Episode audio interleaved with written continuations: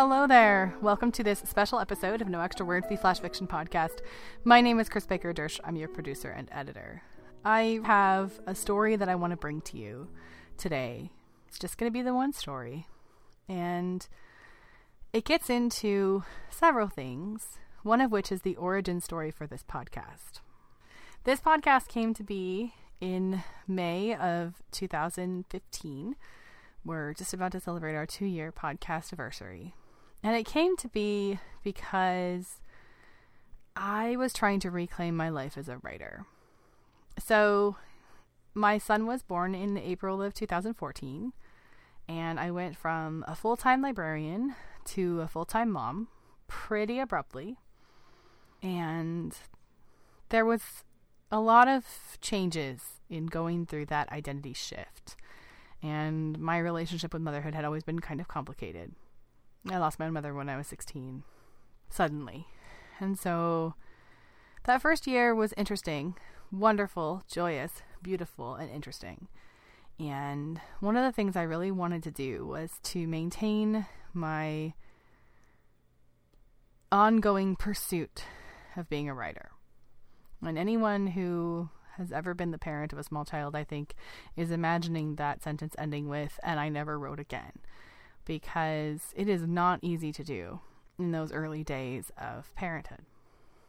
And one of the things I wanted to do was I wanted to try NaNoWriMo again, which is National Novel Writing Month. And I had attempted that a couple of times as a um, full time librarian. So I did it, you know, nights and weekends at my desk. And I had completed a couple. And the most recent one before my son was born, I had been in my first trimester and I just couldn't do it. It just was too tired and I couldn't spend nights and weekends writing.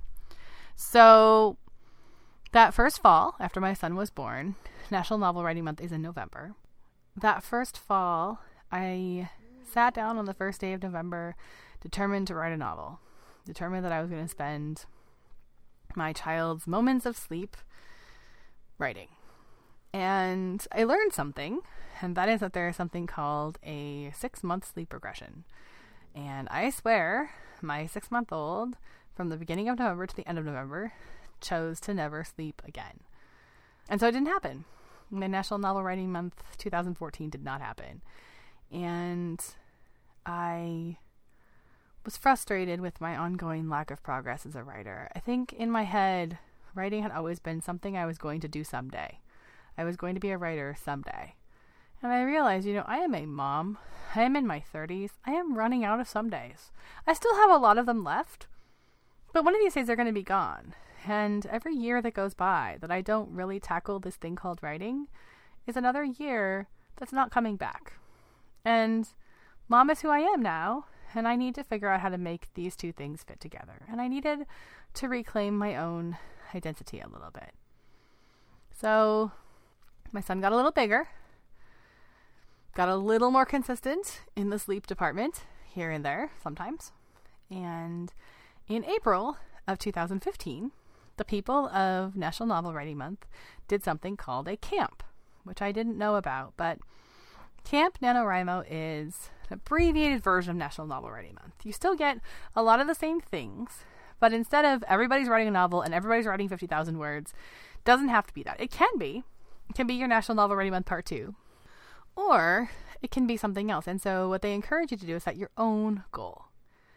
And I thought, I sort of did the math on how many days are in April, and I knew we were coming up on my son's birthday and all that stuff. And I thought, I can do 14,000 words. I'll do 14,000 words in the month of April, and I will just do them however they come. I sort of created a handful of characters and just decided that I would write short stories about them for as long as I wanted to. And I completed my 14,000 words. In fact, I got close to 25,000 words that month of April and did dozens of short stories around these four characters that I had created. And because I gave myself the freedom to write whatever, I realized I was churning out these very short, short stories that were two and three pages long. And I realized in my past as a writer, I had found myself doing similar things. When I wrote in kind of an unrestricted, I'm not going to write a novel sort of way, what came out were vignettes and short stories that were all about 500 ish words. I think in my Camp NaNoWriMo journey, I wrote I used to have the statistics somewhere because I'm a nerd and I geeked out on all that. But I think I wrote something like in my 20, 20 some odd thousand words, I think I wrote something like 40 short stories, and the shortest was 300 words, and the longest was one of the longest was what you're actually about to hear, was right around 2,000. And so I had these stories. I didn't quite know what to do with them. I thought maybe I could edit them and put them together into a novel, some of them, or something. But I didn't even have a name for them. And I started researching and I started realizing there was this term for these stories, and that was flash fiction. And then I dove down this rabbit hole and started reading voraciously over the couple of weeks following that adventure flash fiction. And I thought, I need to give this a stage. I love podcasts. And so one of the things I started doing was looking for flash fiction podcasts, and I found two, I think, I found at the time. And one was very good, and one didn't really exist anymore. It had a couple episodes in iTunes and had gone away. And I thought, this is a perfect, perfect medium to share in audio form. And so I looked up how to create a podcast. And because I tend to leap first and ask questions later, I started recording. And at the end of May 2015, I released my first episode of what became No Extra Words. And um, the first three episodes were all me, but I knew right away that I wanted to bring in other voices and that I wanted to do other things. And it's two years later, and this is what we do now. It's every couple of weeks we turn out an episode that's full of flash fiction. And I have learned so much about flash fiction, and I have met other flash fiction writers. And I haven't met all my goals as a writer yet. I don't think anybody has, but it has been an interesting journey. A couple of the stories that I wrote during that um, Camp NaNoWriMo, you have heard over the course of this show. They've been here and there, and um, many, many of them you haven't. And there are a handful of them that I still dream of turning into a novel that I have kind of outlined. And then there were several that I held back. And what you're going to hear is one of them. And I can't really tell you why I held it back. I think part of me had these dreams of getting it published elsewhere. And, um, you know, you can't submit things to many literary journals if they've already been published. And so I thought, well, if I put on no extra words, then it kind of kills its future. And it went through a number of edits, and every single time it was edited, it felt a little more distant. I think sometimes you can over edit, especially short stories. Please, please, please don't not edit. I get stories like that in submissions, believe me. But I think we can kill stories pretty quickly in edits. And so it lingered. And it's been two years, and this story's been sitting around, and I wanted to bring it to you.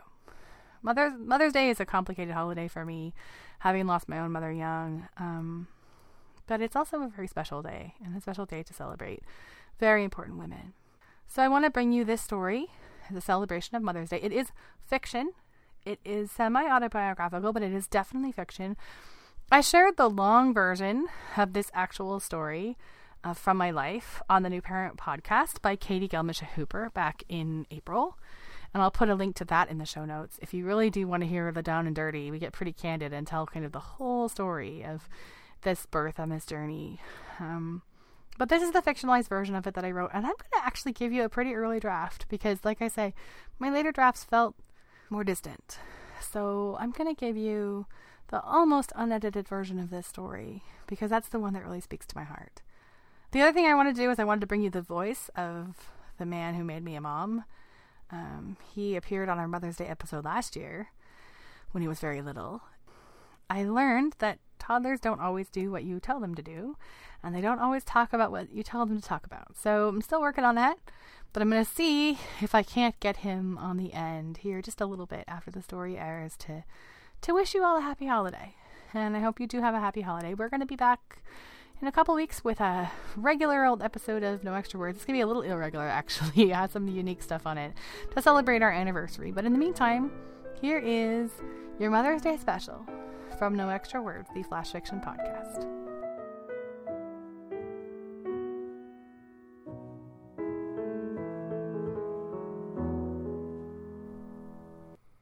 Mother's Day in the NICU by Kris Baker Dersch. It was awfully quiet for being so noisy. The NICU is never quiet. Not at three in the morning, not at two in the afternoon, not at noon. Never quiet and never dark. Monitors glow, showing the heart rate and breathing activity of the babies. Nurses in their baby blue and pink scrubs slide around in slippered feet and adjust IVs, hook up feeding tubes, and help parents hold their tiny newborns. The lights are never off, and the desk is never closed. Now and then the alarm of someone's feeding tube goes off, indicating that the feeding is over. Doors close, but never stay closed, as the medical staff and the families need access to the tiny patients. Only the patients are silent. NICU babies rarely cry. Their job is to rest and get stronger, so even if they can cry, their needs are met before they start. They lie there, helpless, unable to move, interact, or do anything. Not even breathe on their own sometimes. Everyone around them focuses on them, working to save them, working to nurture them. For Valerie, the place felt like church. The TV hanging over her bed was always off, although watching it on occasion, like while sitting alone with the breast pump, might have made the long hours a little less long and lonely. But to turn it on would disturb a silence deeper than the sound of beeping monitors. She read or dreamed or wondered, always in silence, except when she read aloud to her son. Her voice did not have to be loud to carry in this space. From the moment he was admitted, tiny but breathing, everyone told her how stable he was. He'll be home soon, they said reassuringly. Rest and build your strength. He just needs to get a little bit bigger and strong enough to eat on his own. It won't take long. It will go by quickly like her abbreviated pregnancy. Three and a half years to conceive him. Three and a half years of tests and endless prodding and poking and shots and medicines and procedures. And once he attached a tiny bundle of cells, it was like he couldn't wait the 40 weeks to arrive. He waited 32 and five days. But the first two weeks really don't count because they come before the actual conception. You know this when you live through all those infertility tests and procedures. You know exactly what happens moment to moment. He grew inside her for just 30 weeks and five days, safe and warm, feeling his way, learning to kick. Not quite long enough. Half baked, Max joked when the two of them gazed at him that first night, Valerie still weak, still in her hospital gown, still not showered and feeling human again. She poked Max, but half baked wasn't a bad way of putting it, really and it added much needed comedy to a situation that wasn't always as serious as it felt. The first few days were overwhelming. Having a NICU baby felt like being enrolled in master's level classes without ever having finished the undergraduate degree. Nurses were patient and would explain the acronyms and answer any questions she asked, but when they asked her if she had any questions, she would stare at them. How do you know what to ask? After a week, you can adjust to just about anything. You learn what it means when they say they are going to gavage your child, feed through a nasal gastric feeding tube, what the lines on the monitor indicate, and when to be available to feed or cuddle. You learn about football holds and weight checks. You live on ice water and whatever your husband brings from the outside world, and sometimes that's ice cream. You sterilize breast pump and bottle parts like a pro, and you learn to hold the baby like it isn't a bomb. The first time they hand your baby to you is quite a production. There are cords attached. You have to be sitting, and the nurse will hand him to you in just such a way. When that tiny head hits your shoulder, it isn't a real feeling. It's like a dream.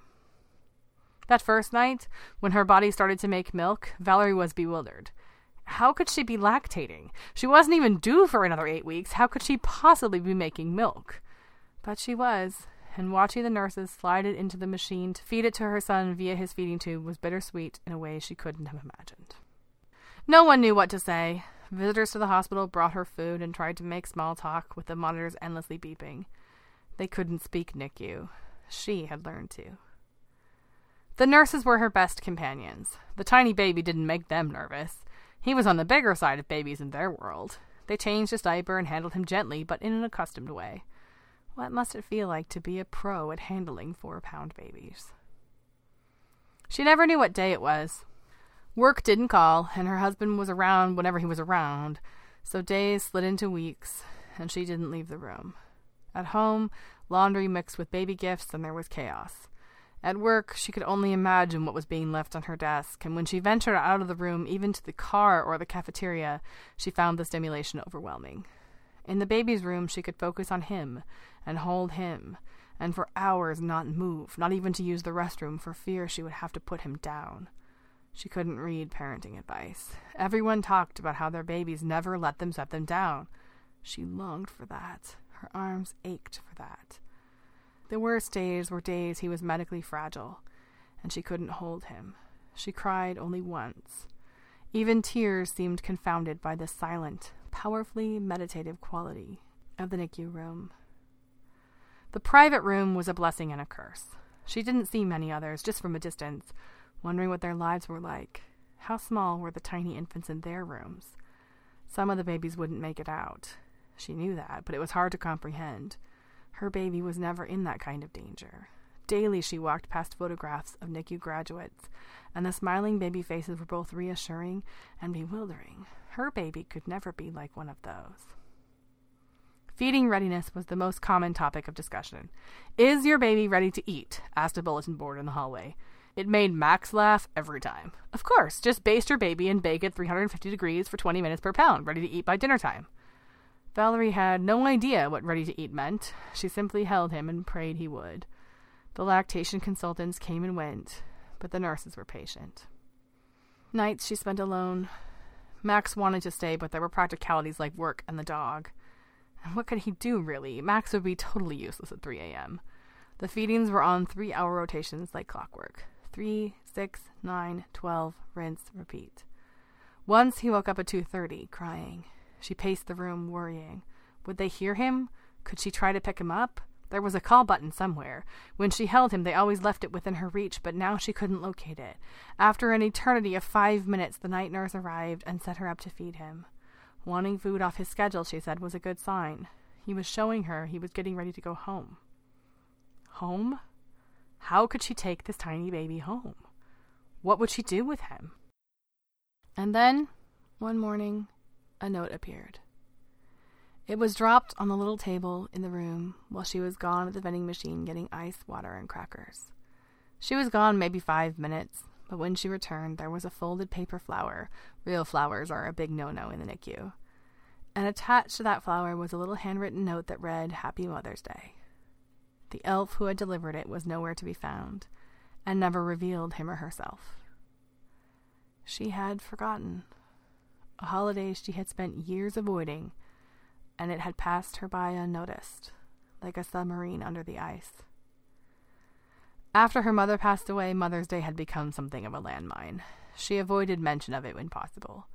Somehow it was harder than her mother's birthday, or the day her mom had died in hospice care. It was a day set aside for everyone to celebrate the things she didn't have, and it was at times nearly unbearable. She usually escaped to as remote a park as she could find, crying alone in the woods, wishing the holiday away. Years of fertility treatments didn't help. Now there was the added landmine of not just not having a mother of her own, but the lingering fear she might never become one. It made the loss of her mother ragged, like an infected wound that never healed. When she discovered she was pregnant, she gave a fleeting thought to Mother's Day, but of course the baby wouldn't be born by then. She had another year to figure out how to transcend the landmine, now that she would be a mom herself. When the baby came early, in the confusion she had failed to look at the calendar and see what lay ahead.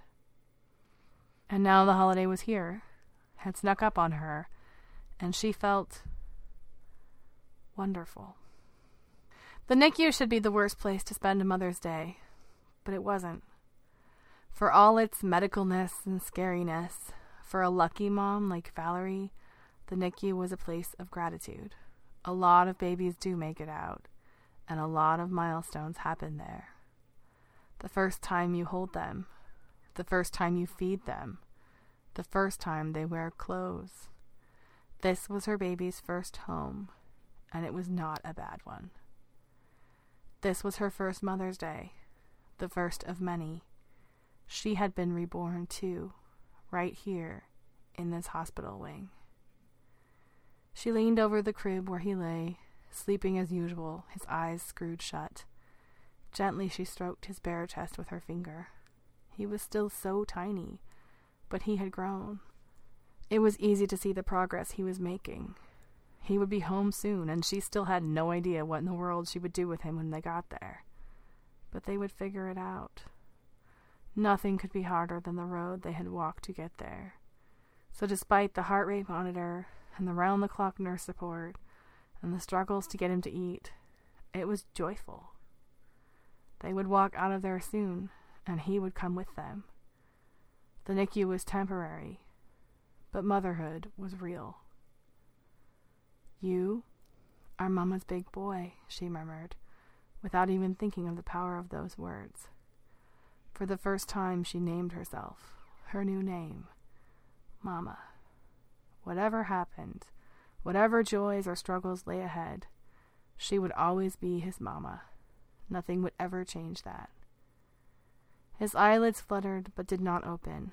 The two of them took a minute, reverently, waiting, meditating. Then there was another breath, another moment. There would be more.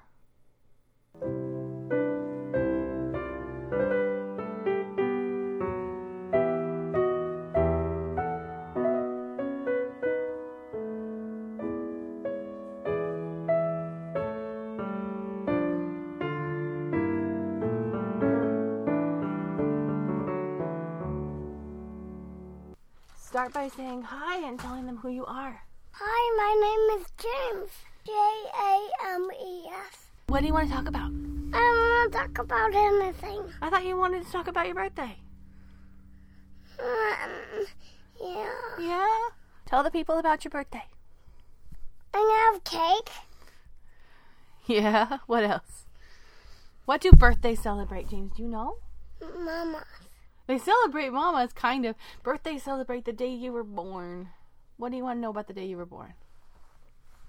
I don't know. What do you know about the day you were born?